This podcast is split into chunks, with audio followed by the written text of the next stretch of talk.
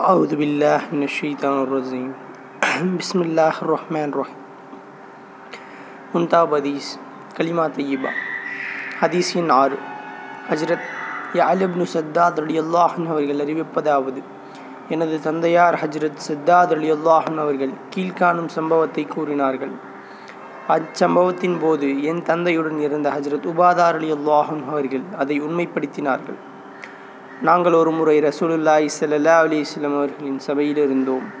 நபி சல்லா அலிஸ்லாம் அவர்கள் உங்களில் எவரும் அந்நியர் முஸ்லீம் இல்லா மல்லாதவர் இருக்கின்றனரா? என்று வினவினார்கள்.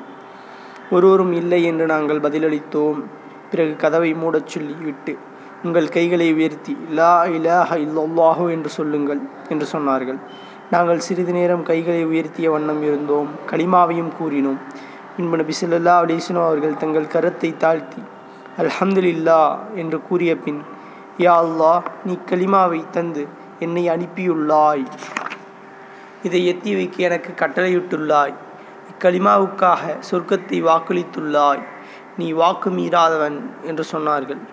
பிறகு எங்களை பார்த்து அல்லாஹு தலா உங்களை மன்னித்து விட்டான் என்ற நற்செய்தியை பெற்றுக்கொள்ளுங்கள் என பொழிந்தார்கள் நூல் முஸ்னத் அஹ்மத்.